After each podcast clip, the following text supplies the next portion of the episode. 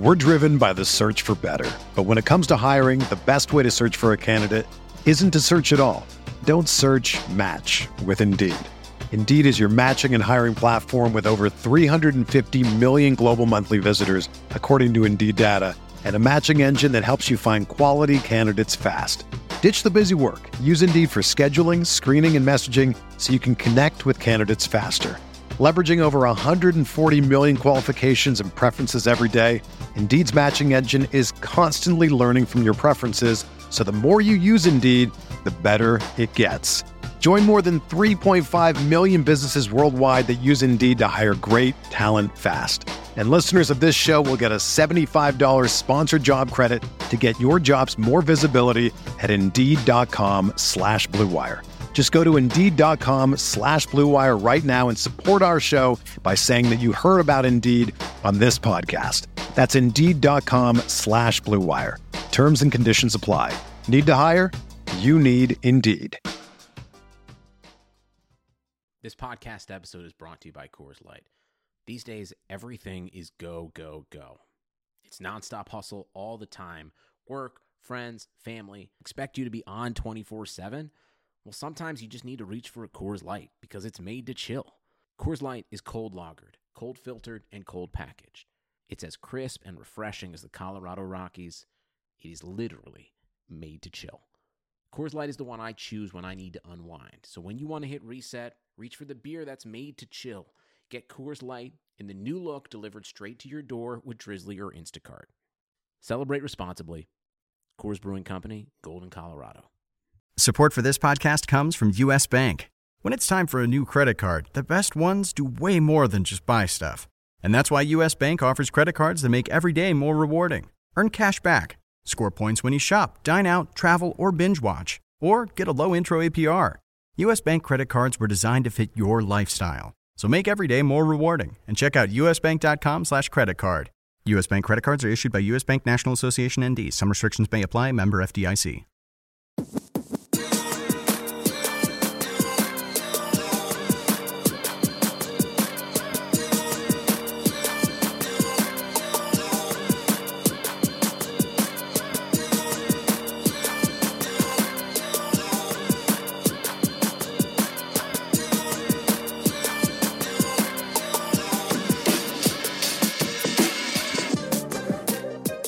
Everybody. Welcome to the 2020 Fantasy Football Podcast for the RotoWire Fantasy Football Podcast.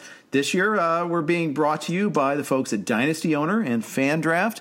Uh, Chris and I are going to, I'm Jeff Erickson, by the way, and Chris and I are going to be podcasting at you every Monday. Uh, I'll be with you on Wednesdays as well with the rotating guests, kind of like we do with baseball. Uh, and we're going to have five podcasts a week. So we're excited about uh, launching this coverage. Uh, today, we're going to do something a little different. Instead of doing a news and notes version, we'll have plenty of time for some that, that stuff down the road. But for this one, we want to make it a little bit more evergreen. Uh, we imagine you, most of you listening, are probably not like a lot of people that are have been doing like best ball 10 since March or April. Maybe you have because of the shutdown, but most people who play fantasy football, uh, they they're approaching it like, okay, what do I do in my draft this year? How am I handling this? Uh, and no, how, how am I looking at this? And I thought we'd do this from a standpoint of how are we going to how do we prep for a fantasy football season? How do we get started? How do we come across our rankings? You know, and there's there's a lot of ways to approach it. So Chris and I and Chris runs all of our rankings at RotoWire. Chris, first of all, how you doing? I'm doing all right, Jeff. Long time no speak. Yeah, I know. It's at least been at least three minutes uh, since we just finished XM. But uh, yeah, we are super excited about uh, doing this one because, well, not super excited. I don't want to overstate the case, but we're excited about this one because I think it's. We're is, marginally, marginally. Uh, we're buying into the concept. How about that? Uh, so, Chris, I want to when you you do our rankings, you run the ship basically. You know, Thorn does a lot of the coordinating stuff for you for the magazine, but you set the tone. Uh, when you go about like setting your rankings for the season, what's the first thing that you do? So honestly, it's super simple. I don't want to like you know betray like you know the Wizard of Oz. It's just a dude with the thing behind there. You know, you see, oh wow, that's all it is. I just have uh, Herb or whoever build me a spreadsheet type thing to enter my projections into, and I just have last year's stats above it. So I have exactly what everyone did last year. And I just basically consider the guy, regress them a bunch. So, like, if somebody had 5.2 yards per carry, uh, like Mark Ingram or whatever, I, will give him like 4.7. He's still playing next to Lamar Jackson, but 5.2 is an outlier type of number. Now, maybe it should be ridiculously high because such an advantage. So I'll regress like the outlier things and I'll adjust everybody for their new situation. Everybody's a year older. Uh, some guys lost offensive linemen, some guys gained offensive linemen, some guys got more competition for targets, etc. So I just look at last year's. I don't use three year averages for baseball. That might work, but for football, three years ago is like that's another an century. eternity. Yeah, running backs last three years in many cases. Quarterback, you could do a little, but I have a good memory. I, I know who these guys are, uh, so I, you know, I know if last year's stats are an anomaly, or I think they're an anomaly because things were, you know, Odell Beckham or whatever last year and the situation he was in, or Mayfield even. So I'll, I'll, you know, I'll adjust more strongly a lot of guys than others. It's not there's no uniform process, but I just look at last year's stats, get a baseline. I just have done this for so long that I know kind of who gets a lot of yards per target, yards per carry, uh, yards per catch, uh, which running backs tend to catch more. You know, I just I know what to project, you know, within reason, and then uh, then I do something else. So that's one thing. It's very basic. It's not rocket science. Do you positive? I mean, do you positively regress as well? Someone comes off a unusually yeah, bad season, yeah. gets unlucky sure. with touchdowns, etc. Yeah, like Mike Williams, he had ten touchdowns on sixty-six targets, and then he had eight 40-yard catches last year and like just a handful of touchdowns, two touchdowns or something. So mm-hmm. yeah, I'll regress people positively and negatively. Just you know, I'm not like a you know everybody needs to be at the average thing because I do think there's guys with unique skill sets that uh, shouldn't be regressed as thoroughly as others, but um, that you have to regress crazy outliers unless there's a really really good reason not to. And then uh, and then the other thing I do is I fudge the rankings. Like a lot of people, like their rankings add up perfectly. Like the quarterback has 4,200 yards, and all of his receivers, including the third tight end who gets 62 yards, all of those receiving numbers add up to exactly 4,200 yards because obviously every uh, receiving yard is also a passing yard. I don't do that. I will probably have my receivers have more yards than the quarterbacks because I'm projecting healthy seasons. So I'll give well, I'll give every running back 15 games, but I'll you know every realistic running back 15 games, but um, but like on average they're going to miss probably more than one game, you know. But I'll just give them their healthy season if they're not dealing with a pre-existing injury because that's how we draft. We're drafting for the year end numbers that we're hoping to get in a healthy season. Yes, there's a chance that a guy plays four games and has a totally destroyed season, but why put that into his healthy numbers? It doesn't really that, that we all know what that looks like. We all know what that means. We all know what disaster is. It's not really giving us information to make the mean projection include that. I just think that's sort of a that's sort of a crutch that gives you more accurate projections if you're in a projections contest, but doesn't make better rankings. So I'll, I'm fine with having everybody stay a little bit healthier than they should, you know, as far as the projections go, because I'm not going to predict specific injuries beyond the just the most incredibly injury prone guys. And then, uh, secondly, um, I will um, project so that your so that it's you know helps your draft. So I will take a guy who's a tenth round dish projection, but who is he's a tenth round as projection, meaning his average is about tenth round but that he's a guy that either could be a you know a top three round guy or do nothing. I will project that guy to be an eighth round guy, which is actually what's going to happen in the high stakes contests. Those guys get pushed up two rounds because people want the possibility of winning the league with them. And I will take the guy who's sort of the James White, who's probably projected to be an eighth round guy, and move that guy down to the tenth round uh, and fudge his projections low because there's no chance that he wins your league for you. So that's I, I, I pull those shenanigans, uh, it, and it's at the expense of the overall accuracy of the set, but hopefully uh, enhances the usefulness of the cheat sheet. Yeah, and that was going to be my next question, though, is like which comes first, the projection or the ranking?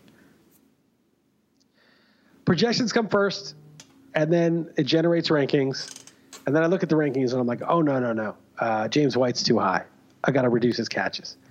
Um, and then I'll say, well, this guy's eh, because here's the thing: in the first couple of rounds, you want floor.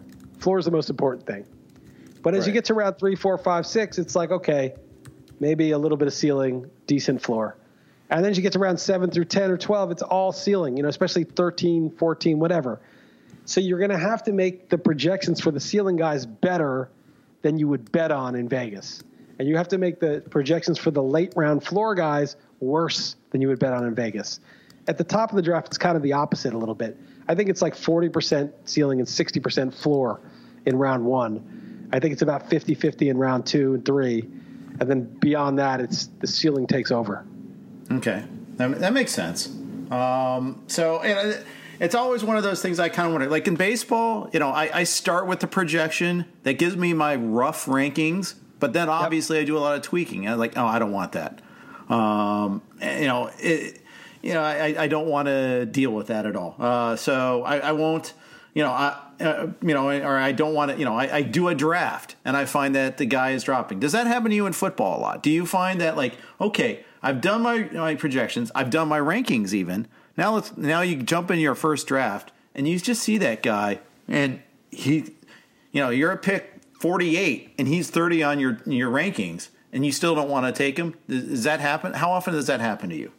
it happens sometimes, but it's usually the James White guy that's mm-hmm. like, oh, I have James White for 65 catches in full PPR, so he's, you know, checks in at number 30, but I don't want to take him there over, you know, Ronald Jones or over somebody who could be a starter who could like break out on a, you know, potentially good offense. So, uh, so then I'll just lower him. And again, it's not that the projection for James White or Tarik Cohen, Tarik Cohen maybe has more upside for other reasons this year, but that the projection is necessarily wrong. It's just that I don't want to be right about my projection and wrong about my draft advi- guidance.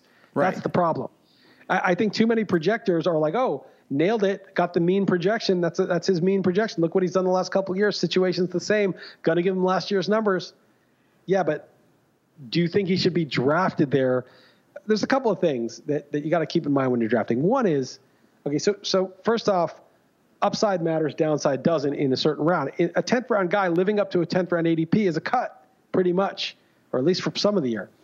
Uh, so all that matters is what he might do well. You don't have to worry about the downside. The downside doesn't exist for a player like that. Second thing is you're trying to win your league. Now you're trying to make the playoffs. NFBC is a little different where only a couple teams make the playoffs. You're trying to win your league there. And, you know, it's not like investing in stocks or any commodity where you're like, well, if we did a, a, an investment portfolio contest or, or we did a stock investing contest with real money and you finished 12th and I finished seventh, or we're just talking about our personal portfolios, like you finishing 12th where you lost everything and you wiped out your family's savings. Which I do every year, yes. Uh, yes. well, real, real man does do that, obviously. Dalton does um, that every year. Oh, wait, he's no, not Dalton's even here. Why are we picking on Dalton? I don't know. Just No, that Nutless Monkey doesn't do that. Felt right. Real man would, it, it feels right to pick on Dalton. But a real man does, you know, lose it all. But, you know, a catastrophic loss of your life savings in 12th place out of the 12 people who are investing versus seventh place where I'm making, you know, uh, you know, modest returns, but it's okay, is, you know, there's a massive gulf between those two outcomes. But in fantasy football, 12th and 7th are the same. Right. So, you know, you know, so there's two things coming. One is that the, the guys below a certain point, the floor doesn't matter. And secondly, in, in a certain case, especially in FFC where it's really top heavy, if, if your team isn't great, thanks for playing. There's no point. So, um, you know, I, I just think cheat sheets, cheat sheets are wrong. Like cheat sheets should not be a thing. People are like, oh, enter your cheat sheet into a cheat sheet projections contest. That's the dumbest thing ever. Cheat sheets are not supposed to be a standalone thing. They're not the product. The product is the rankings, is the draft list. And so the only reason we have cheat sheets, what we really would be better off doing is having a draft list. Here's how I would draft, not projection. Sorry, cheat sheets. That's I totally botched that. It's not the cheat sheets that are another thing. Cheat sheets are good. They're the draft list. Projections are not a thing. I was just going to say, not, if cheat sheets are bad, you know, projections have to be way worse. No, but no, I no. think your point is kind of true, though, in a way. Cheat sheets can be bad. I mean, especially because you know, cheat sheets tied to projections. I mean, can be very misleading. That, you know, I think I sometimes they help you at a position in a certain format. You know, and that. that, that go ahead. That's what I meant. That's what yeah. I meant. Sorry, I, I, I meant to say cheat sheets, but I meant projection based cheat sheets. That's what I meant to say. I, right. I shouldn't have just said cheat sheets. What you want is a a, a, rankings list, a draft list, okay? And projections are able to generate those. But projections are stupid, okay? They're just mean projections. They don't mean anything. They're just averages. They're not how to draft. As I said, you want upside at a certain point in your draft. And so all these people do do projections. Why do I even bother doing projections for RotoWire? It's stupid. They're not helpful for drafting. Why do I have to fudge them and fake them to get them in draft shape? Well, there's only one reason. I'd be better off just doing a, a, a manual cheat sheet. Problem is, not everybody plays the same format. Right. Some people play PPR. Some people play half PPR, non PPR. Some people um, have all sorts of weird scoring where it's quarterback, you know, attempts, whatever, all this stuff. And so I just cannot, we cannot credibly maintain 50 different cheat sheets to deal with the 50 most common types of right. leagues. It would just be a ridiculous task. So we cheat. We have a shortcut. We do projections. And then you can customize those to any cheat sheet you want. And that's a much better solution than writing up and maintaining 50 separate cheat sheets. That's why everybody does it. There's no point otherwise. But what happened was people got into doing projections and they put the cart before the horse and they thought, oh, my projections based cheat sheet, I'm going to enter that into a contest. I want to win the contest. And now we're basing who's got the most accurate mean projections. That is not relevant to your draft. Your draft must be based on who to pick where based on upside and downs, floor and ceiling in the context of the round that you're in. So, you know, so that, so that's where we're at. So you got to fake them. Otherwise, I think yeah, you're going to have a really uh, sharp cheat sheet, you have a sharp projection set, but you're not going to be winning people leagues. Right, um, and that's you know that that's clearly going to be you know, a big, you know, that's a, that's the context is so important with that. It's clearly a big deal. Frankly, I think you need to have the fly Chris out to your house method there of ranking, but you know, say no, take that guy. Real man takes that guy. You know, you're not, not less yeah. monkey for taking that guy. I, I, have known to browbeat people into great success. Uh, I know poker that, is your uh, best form for that. Oh, I did that, yeah, with Rick Wolf, and then Servo. I browbeat him into uh, being a world champion uh, college hoops NCAA drafter. And you know, Dalton Del Don has done pretty well for us in the uh, League of Leagues. He's done all right because right. I've browbeaten him. So, you know, some people need your charms love. haven't it's worked a, over to the Super Contest just yet. No, he destroyed us two years ago. We had a chance. Uh, he destroyed but, you. Uh, yeah, he destroyed us. I had a good year. we, we did we this, Larry. Won, we, yes, but uh, no, it, you know, it's some people need the tough love. They don't always appreciate it in the time, but it's one of those things where 30 years from now they're going to say, you know what, that's the teacher I learned from. You know, that guy, that teacher who hit me with the ruler, that's the guy I learned from. Right. Um, for I want to kind of go down by positions, kind of what you're looking for a certain position. Before we do that, though, quick note from our sponsor, Dynasty Owner. I've been looking for a new challenge, which is why I'm playing Dynasty Owner Fantasy Football this season. Dynasty Owner Fantasy Football unites the fun and excitement of fantasy football with the skill and strategy of the front office. Dynasty Owner is the only way to play fantasy football with real NFL salaries adding the strategy of running an NFL franchise. Dynasty Owner provides a unique challenge for die-hard fantasy football fanatics. Go to dynastyowner.com slash rotowire. Leagues are forming now. That's dynastyowner.com slash rotowire. We've all been in a league where the winner just got lucky. If you're like me and know you're better than most, Dynasty Owner gives you the platform to prove it. Dynasty Owner favors skilled players who can manage their roster using NFL real NFL salaries within the salary cap. It also adds an entirely new level of strategy. Go to dynastyowner.com slash rotowire. Validate your fantasy football skills. That's dynastyowner.com slash rotowire. Dynasty Owner. Start your dynasty today. All right, Chris. Uh, we'll start with the wide receiver because that's what you you focus a lot on in the mag. It's probably the first thing you probably do. I'm guessing when when you're doing position rankings. Is that true? Is that what you rank first, no. or do you go by quarterback first? Where, no. where do you go first when you're doing your rankings? Well, so this year, you know, now football is a year round thing. So right. Pete was like, "You think we can do the projections by February 1st? I'm like, "Yeah, I guess. I guess I could. It's the same amount of work." And so I did, or maybe it was like mid January. I don't I remember. It was crazy early. I already had the, the like the rough draft of them. They obviously changed a ton in the draft. Mm-hmm. NFL draft changed them more. So I just do. I just did the projections, and then um, I start just writing up the wide receivers like in March. I start just writing up one a day, just so I can like ease into it. And uh, you know, so I'm I'm really in depth in the wide receivers, and then like you know, I have the projections for the running backs, and other people write the running backs. So it takes me like another month before I really am deep into the running backs the same way I am with the wide receivers. The QBs are pretty easy. You know, you know the QBs, they're they're kind of obvious, and tight ends. You know, there's 15 of them, 20 of them. Um, but yeah, it's really receivers and running backs are where most of the work goes. So I do I do like learn the receiver pool better and earlier, and and I'm playing catch up with the running backs until about March April. Okay, so let, let's let's look for what are the you know what matters to you the most when you're looking at wide receivers? Is there a particular skill? Is there a particular stat? Uh, is is it just something? Okay, I see it, I know it, or is it is there something that you you in, in particular are looking for when you're like you know it, it makes a guy stand out to you? Now, I think every player there's four things, right? There's health, opportunity, um, team context, and uh, and skills. And so you, you, those things aggregate to the guy's ranking. Mm-hmm. And so uh, you look at a guy, obviously, you know, if he has a health history, that's something.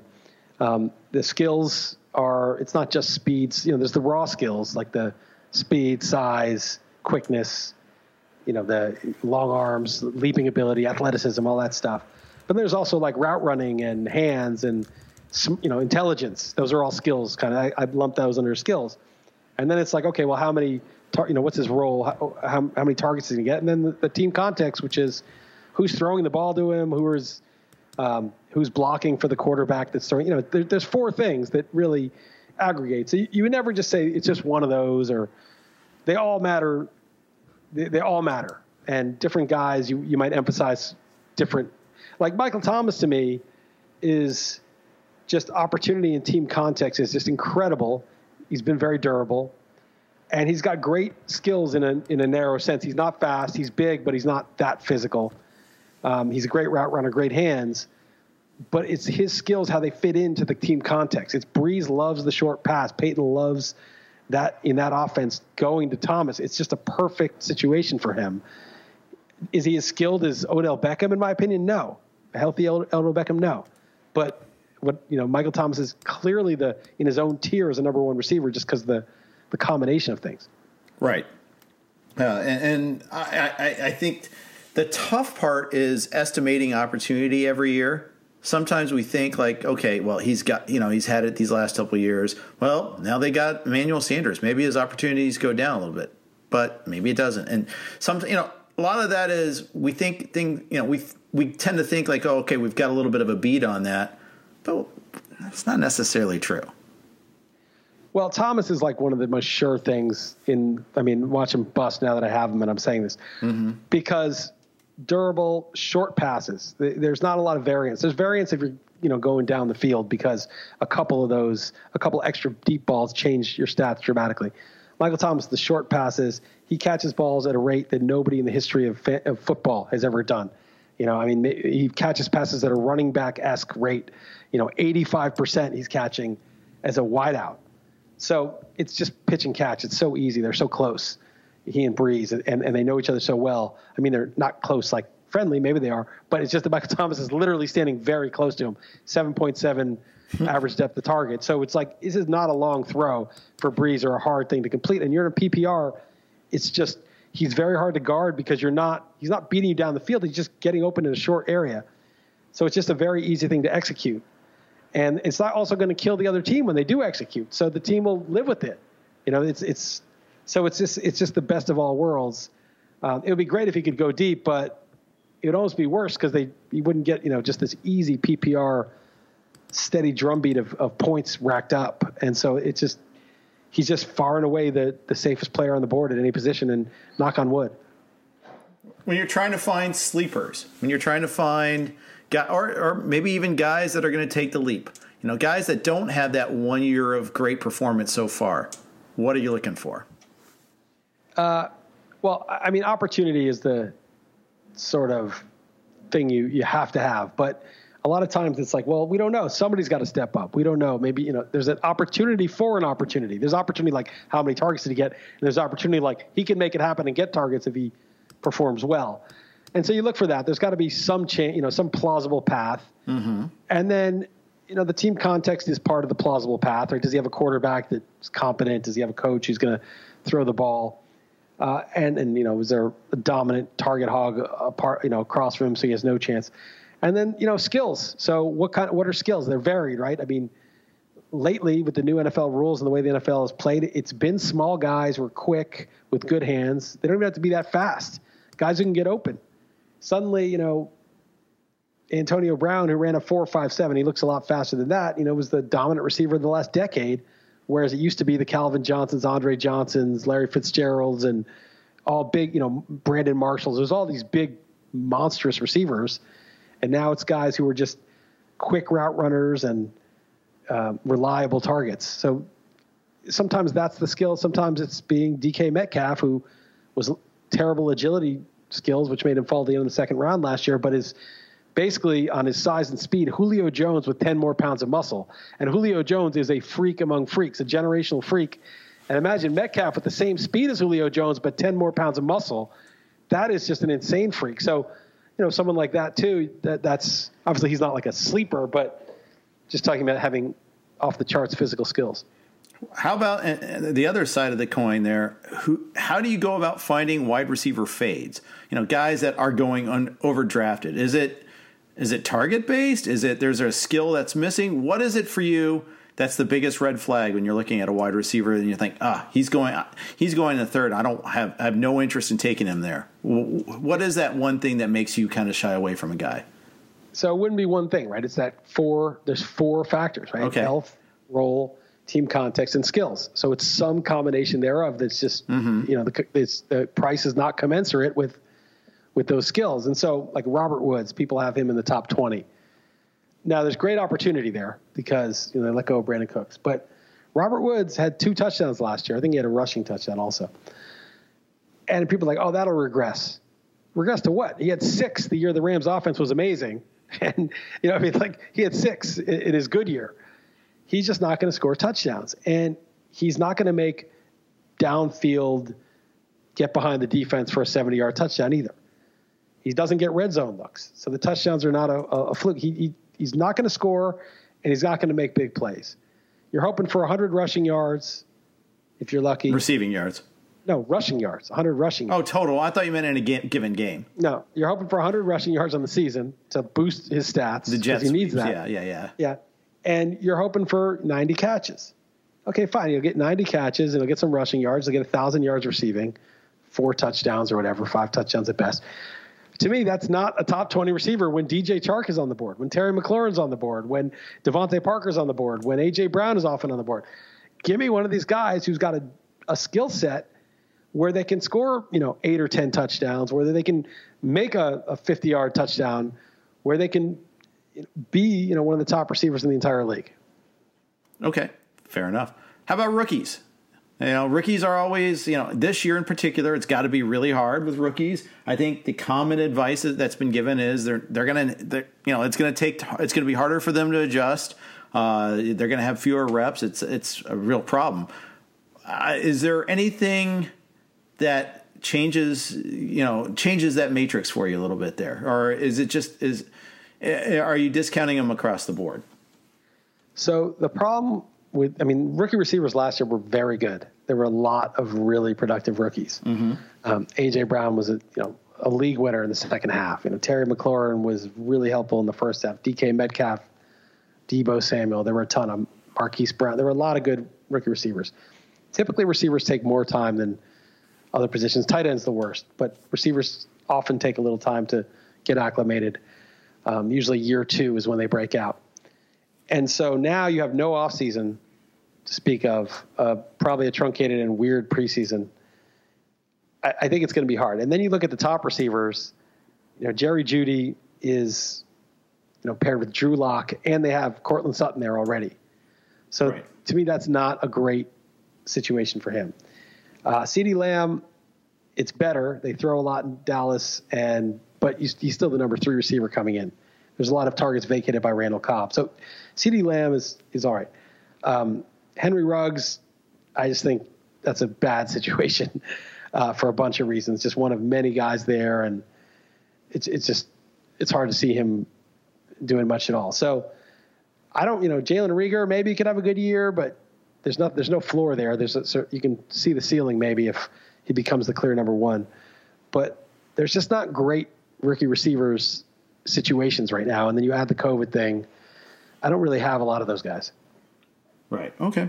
Uh, and that's the thing. It's like you know, I, you know, there's going to be someone that probably emerges somewhere. And, sure. And then there's, there's, a lot of talent in this draft class. You know, there. You know, it's so been rumored to be one of the best wide receiver classes in a while. Although we had a great one last year. Yeah, I don't. Not, nothing's going to top 2014, but last year's was pretty damn ridiculous. Right. And on paper, this year's was supposed to actually be better. It's just last year's kind of overachieved, which is kind of interesting. But uh, we'll see. Uh, let's move on to running back. So, you know, you've done all the write ups on the wide receivers. Uh, you've done your rankings on the running backs, but then you kind of look and read what everybody's done on the write ups for the running backs. How much, after you read up on what they've said, does that change your opinion? Yeah, it's it's not so much reading about what they've said. It's it's sort of seeing my sort of out of the box rankings. Like, okay, here's what they did last year. Here's what I know about the new situation. Boom, I've got a projection. It's got a ranking. I look at the ranking. I say, I don't really love this ranking. I'm going to move this around a little bit, and I've got my list. But I haven't it hasn't been I haven't gone into the depth that I did with the receivers by writing them up, like going into deep stats. Mm-hmm. And that takes another month to do that kind of stuff. And it, it happens mostly because um, I look at ADP. Uh, but what happens is basically my receivers, I feel pretty confident versus ADP. I'll move it still a little bit just to regress it toward ADP sometimes.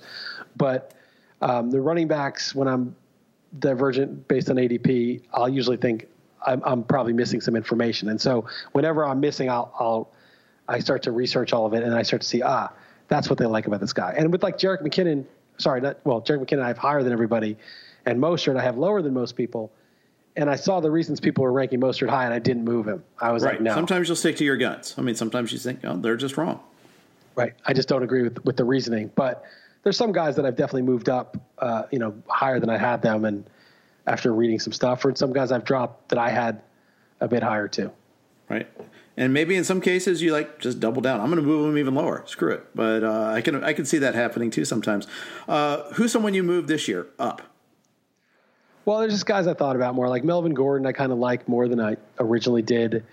I think that Lindsay is is like kind of a nice player, but he's more of a backup, and Gordon's going to be a bell cow for the most part. I don't love that he may not catch the passes he did with Rivers there, but I moved him up a little bit. I moved up James Conner. He's healthy now, and he's such a workhorse when he, uh, you know, when he's healthy. On the rare occasion he's healthy. I moved down Le'Veon Bell and Fournette. Fournette, the signing of Chris Thompson doesn't bode well for Fournette. Obviously, after the draft, I moved Singletary down. I really like Singletary where he is at around 20, and, and he's available there. Um, a couple other guys. I moved uh, Mark Ingram up, although I, I, actually liked Ingram, but I moved him up more. Um, I moved well, actually, I always had Ronald Jones higher than everybody, and I never moved Ke'Shawn Vaughn up. I moved up. Uh, Derrius Guice was a guy I moved up. I had I was really low on him. I like running back, rookie running back that just misses the. Is it two years he missed or year and a half or something? I mean, he's he's been at it a bit. So did he miss his rookie year and then he barely came back last year? So, um, Guice, I was sort of like most of those guys never make it, but then right. people are high on him, and um, and so I feel like okay, then I'll just I'll move him up a little bit. Maybe, you know, maybe they know something I don't. Maybe Guice is really that kind of talent that, you know, if he is finally healthy, he could do it. So there are a couple guys like that. Guice is the guy I moved up. Okay. Um, do you use the same four factors? Is there anything else special that you do with running backs?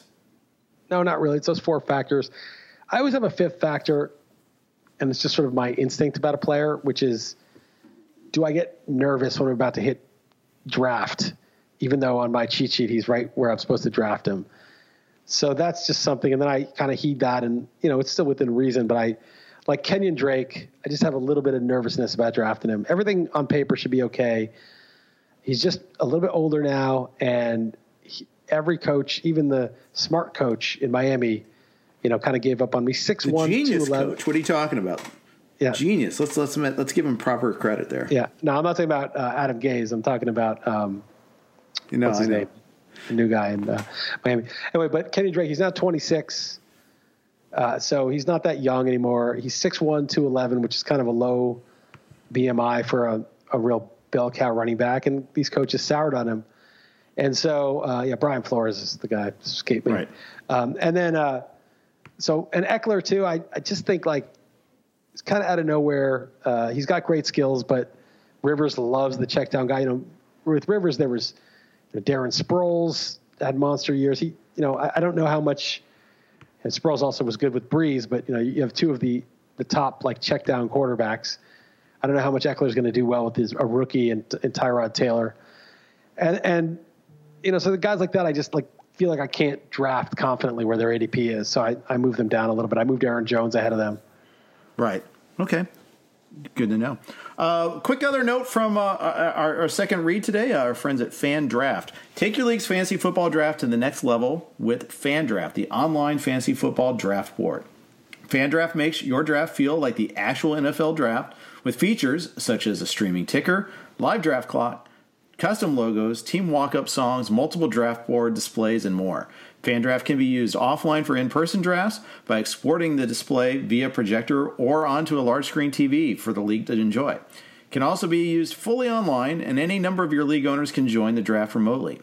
You can perform both traditional and auction style drafts. FanDraft also supports IDPs, rookie only drafts, keepers, and just about any customization to meet your league's requirements. You can sign up for a free trial account at fandraft.com.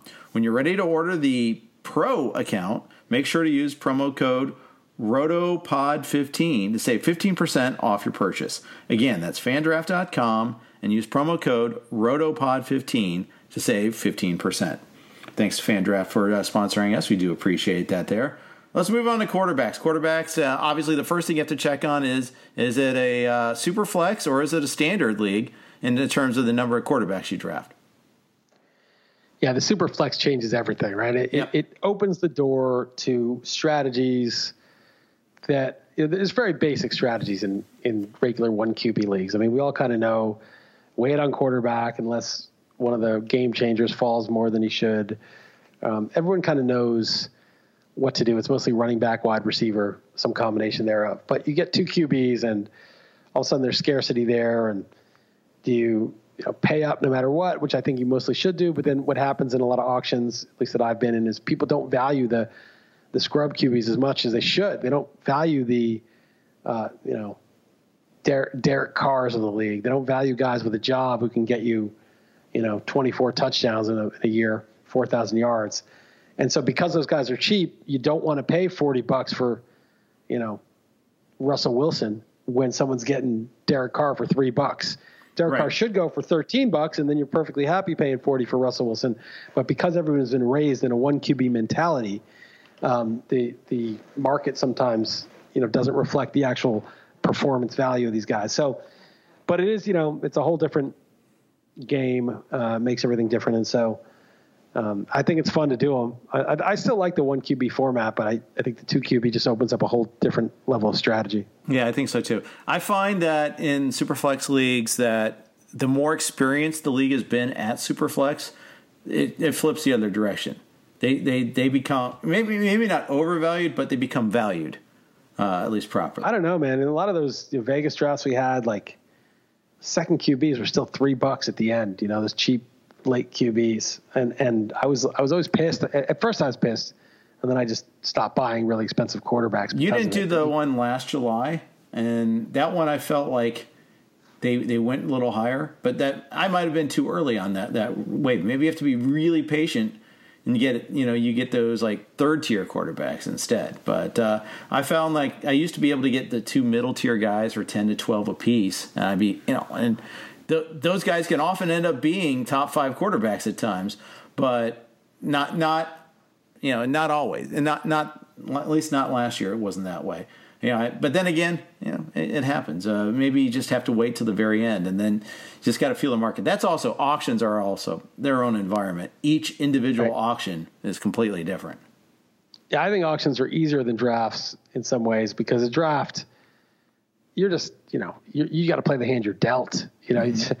you're just where you are and you got to wait you just got to wait and you don't know if you're jumping the gun or not auctions like you can you can balance your budget you, know, you can manage your budget you can wait and you can see what's going in the pool. It's so much more. I think auctions are easier and in some ways like uh, less stressful than drafts. I think a lot of times. Yeah, they, they can be. Uh, I think, especially if you're prepared, you know, and you you you you know, like okay, I want to get one of these three guys. I want to get one of these three guys. You get them, and especially with your style, you like to go ahead and get like three guys pretty early, and then yeah, sit back. I, I love that. It's just so. It's the way to go because I've done it once in labor. I, I just like drafted for value and got all these mid-level guys, and I finished sixth. It was actually my worst team in my best year. Have you ever done that but, in football? Uh, I've probably done something like it, and it's horrible in football. It's a horrible strategy. I think you because, did that in stake league one time, actually, and, and you were very horrible. unhappy with it. Yeah, uh, it's horrible because football is all about the difference makers. You can't. A bunch of fourth round picks is not going to. A whole team of fourth round picks is just it's not what you want. I, I could work, I guess. Baseball is different because you need stats from so many different guys. You know, you have right. 23 guys on the roster. They all have to accumulate stats for you. And so you, you they have, have to of, accumulate different stats. I think that's right. the big difference, too. I've, I've never played a roto style football game because, I mean, let's face it, there's what, you know, rushing yards, receiving yards, like catches, pass, I mean, passing yards, passing. You can do, you can you have can a 10 do it, but I mean, the whole point is just to get more and more and more. It's all points based, you know, and Whereas baseball, you have to worry about the categories. You have to worry about okay, where am I? Where can I get my saves? Where am I get get my stolen bases? Guys, there's only certain guys that can do it. In the case of saves, only one person per game can get one, and it doesn't even you may, you're not guaranteed to even get that in a game. Uh, whereas football, you know, at, plays happen all the time. You just want your guys on the field making plays. You know, opportunity is a little bit different. Well, it's also like you have ten guys in your lineup instead of twenty three. And right. you know, like last year, think about it: like Christian McCaffrey, Lamar Jackson, Michael Thomas. Those three guys, or you know, Dalvin Cook, Aaron Jones, maybe. They're like five guys who like scored all the points. I mean, last year was an especially top heavy year, but that's what matters is having those mm-hmm. guys. It's not about oh well, I had Terry McLaurin and I had, you know, a couple of th- those guys were helpful, but like you can't win with a, a, team of those guys in football. You needed to have Christian McCaffrey or Lamar. You needed one of those guys at least. Right. And you know that's how football usually is. It's like, did you have Priest Holmes or Danny Tomlinson or Shaun Alexander or Antonio Brown or whoever had the crazy year? You need that guy and then some supporting cast. It's very hard to just go like solid guys in football. It is. Um, it, it, it, really is. It, I think there if you get into like a 14 team auction league, yeah, and, and, one that has multiple spots. Yeah, if you have like a ton of flex positions and stuff, it could you could design a football league that was more like that, right. where you just needed like the bodies in there, and then a guy getting 12 PPR points was incredibly every week was incredibly useful. Right. But the way fantasy football is usually played, right, um, those guys can fill in in a pinch, but they're not that relevant. Because yeah, in in fantasy football, it really is stars and scrubs. You find that the scrub that becomes a star, oh, right. huge difference. Or even if you find a uh, you know you find some scrubs that become serviceable, you get Terry McLaurin for nothing last year. Yep. And he becomes serviceable, and then you have your, a couple of your stars hit, and there you go. You, you got right. you know you're one of the contenders.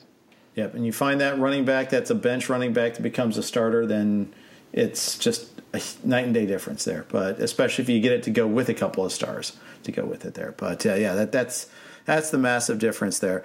Um, so let's bring this all back. Uh, you've got you know we have subscribers that play best ball tens. They have dynasty league owners, but we had a I would pro, I would guess a majority of people that play fantasy football, including people that subscribe to subscription services, including ours. Uh, most of them like they get they, they find their draft date like oh I got to start getting ready. Um, do you recommend that they try to do their own rankings? Like, like I, I think I think it's really a good idea to have you know a general set of rankings uh, that you do yourself because you know that way you know why a player is ranked where he is and when you kind of go through that process yourself. What do you think about that? It just depends what your level of commitment is, right? I mean, mm-hmm. some people just are having fun; they want to root for something uh, I think for most people like that, just you know, use our cheat sheet. It's good, and then but step out of line to it when you have a guy you like, just a guy you watched last year, young player you watched in college, someone you like, someone you root for, go ahead and jump them a few picks. No big deal. Um, that's what I would say. Just get a cheat sheet and then, you know, manually adjust it as you go. Uh, if you if you're serious, if you if you want to really test your knowledge and make predictions and you know be the best player in the world, uh, if you you know to the extent anyone tries to do that, then obviously you got to do your own. I mean, not you don't have to. I mean, you can just look at a list and then pick and choose, but you can do your own rankings and research. But the, the rankings don't really matter, right? The rankings are just approximations. The the list doesn't really matter. The list just needs to be ballpark. A good and, and you can even use like NFBC ADP if you make it recent enough as your cheat sheet, as your list. Mm-hmm. And then just jump guys that you like better. I mean, really, that's all you need.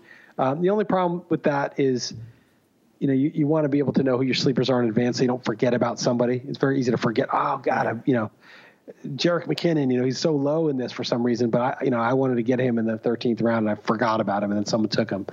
So, I, I mean, I don't know. I'm just sort of like more of a minimalist now. I, I don't think. Do you like like a mm-hmm. paper, just one piece of paper in front of you, or one you know, couple pieces, or do you prefer like a, a, tool? What do you like to use I, the most? I, I use I use I mean I, I, used to print it out. Now I just have a spreadsheet, and I just I mean it's so basic, but I bold the guys that are gone, and I italicize the guys I took. That's it. Okay. By position cheat sheet and I just go down the list as they're taken.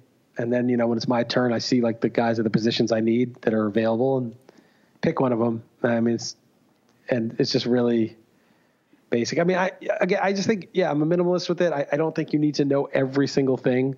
Sometimes knowledge is dangerous. Like you'll hear something like, oh, this team really loves, say, say Clyde Edwards Helaire, who's going, you know, the, at the turn. And I'm not saying it's necessarily wrong. I, I, wouldn't. I would take some guys over him. I'd probably take the receivers over him, like you know, guys like Tyreek Hill over him. But he's going, and you know, he could be a monster. But you hear, you know, like oh, Andy Reid said he's even better than Brian Westbrook. Brian Westbrook was amazing. Andy Reid gets tons right. of mileage out of his running backs, and he David loved Williams, Westbrook too. It wasn't like yeah, that, that, it was Westbrook a, was yeah. He was like the, one of the best receiving backs of all time, and he says Clyde Edwards Edwards is a better route runner than Westbrook, better receiver. So you're like, wow, with Pat Mahomes on this team, holy crap! Like that's just like the ceiling is like off the charts. And you know, yeah, Damien Williams is there, but Damien Williams gets hurt all the time, and you know he's just a guy in a cheap contract, not a high draft pick. Not, there's not a huge investment in him. They take this guy in the first round, and they're a Super Bowl winner. They obviously are a win now team. That's great, and it might happen. But I think that quote from Andy Reid is so dangerous because this could push him up in the pick 10, pick 12, pick 13. Right because that quote, but it's just like one quote. Like people say stuff positively about the guys they pick, especially in the first round. Obviously, he likes the guy. He wouldn't have taken him there if he didn't. But maybe that's enough to take him in the first round. But, you know, there's already a running back there that could have been the Super Bowl MVP. Right. You know, it's just like you're taking this guy in the first round, and there's a running back there that could have been Super Bowl MVP. That seems a little crazy to me. But that one piece of information. Now, if you didn't study, you didn't read about Clyde Edwards Helaire, you never clicked through, you just saw the cheat sheet. You know, that's, you might not even, you might be like, oh, that seems a little high. I'll just uh, take someone else at ADP. And right. you might get saved by not knowing. So that, that's what I'm saying is like you start researching this stuff. It's not just getting more information. It's like, how do you calibrate the information properly? Right. Well, it's one thing you say something on draft day versus saying something in training camp, you know, and just and that's that's the big problem. Like this year too is, I mean, we're not only are we not have preseason games, which might not even be that probative, but you're not even going to see like, okay, he's working with the first group in practice today. You're not going to get any of that know, because they're they're expressly prohibited from reporting that this year. Yeah, it's uh, it's not going to be great. You're going to be guessing. And again, I, uh, Clyde Edwards-Helaire could be great, but for me, that quote is pushed him up around. You know, mm-hmm. I mean, mm-hmm. it's like that quote is just so huge, and you're thinking it's just something he said. Like he meant it, but I don't know. So it's yeah, it's sometimes just looking at the ADP and then going with what you kind of know about players in the in the game is is good enough. And you know, you don't have to have a strong opinion. Maybe you just think, okay, I don't have any feeling about this Kenyan Drake guy, but I really like Aaron Jones. I had him last year. The guy's multi talented. I want to take him ahead of Drake fine, do it. You know, you don't need to have a strong opinion on every player. You, you might just have an opinion on, you know, 10 players that you aggressively push above ADP and 10 guys that you, you know, don't take even though they've fallen, you know, half a round below ADP. Right. Uh, so that's that's uh, one of those things where you, you, I think that's where you know experience comes into play a little bit too. Like when you decide, you figure out how to parse what the guy says, and like, okay, well, it's Andy Reid. When he says this, he means it. You know, or it's just bluster. I, th- I actually think he means it. I actually think he means it, and it, and it pushed him up for me a little bit also. Like I'm I'm taking him not too far below his ADP, but it's just the type of thing. If you didn't know that quote you you'd be in the dark, but it's the kind of thing that could also save you. Yeah, that's true. It's it's very much true. All right, that's a good way to finish. Um, we'll uh, we'll have more. We'll dive more into the details next week, but kind of wanted to have this whole getting started aspect here. Want to thank uh, our sponsors, Dynasty Owner and uh, FanDraft.com. Uh, thanks again for sponsoring us. Stay tuned. We get, we're going to have a podcast every day for you here. Chris and I will be back at you again next Monday. Uh, and we're, we're really excited about this season. Uh, and hopefully uh, you'll uh, enjoy everything that we have to offer here for this. So thanks again for listening. Please, as always, subscribe, rate, and review. Coming up tomorrow, got uh, Joe Bartel and uh, we got Jake, and we are super excited to have them aboard again, as always. And Wednesday, it'll be me and a guest. Thursday, be John McKechnie, Mario Puig, and Friday, our DFS pod. we got Andrew and Scott for that. So please lock it in. We'll be back at you again every single day. Stay tuned. Thanks for listening. This is the story of the one. As a maintenance engineer, he hears things differently. To the untrained ear, everything on his shop floor might sound fine, but he can hear gears grinding or a belt slipping. So he steps in to fix the problem at hand before it gets out of hand. And he knows Grainger's got the right product he needs to get the job done, which is music to his ears. Call, clickgrainger.com, or just stop by. Grainger, for the ones who get it done.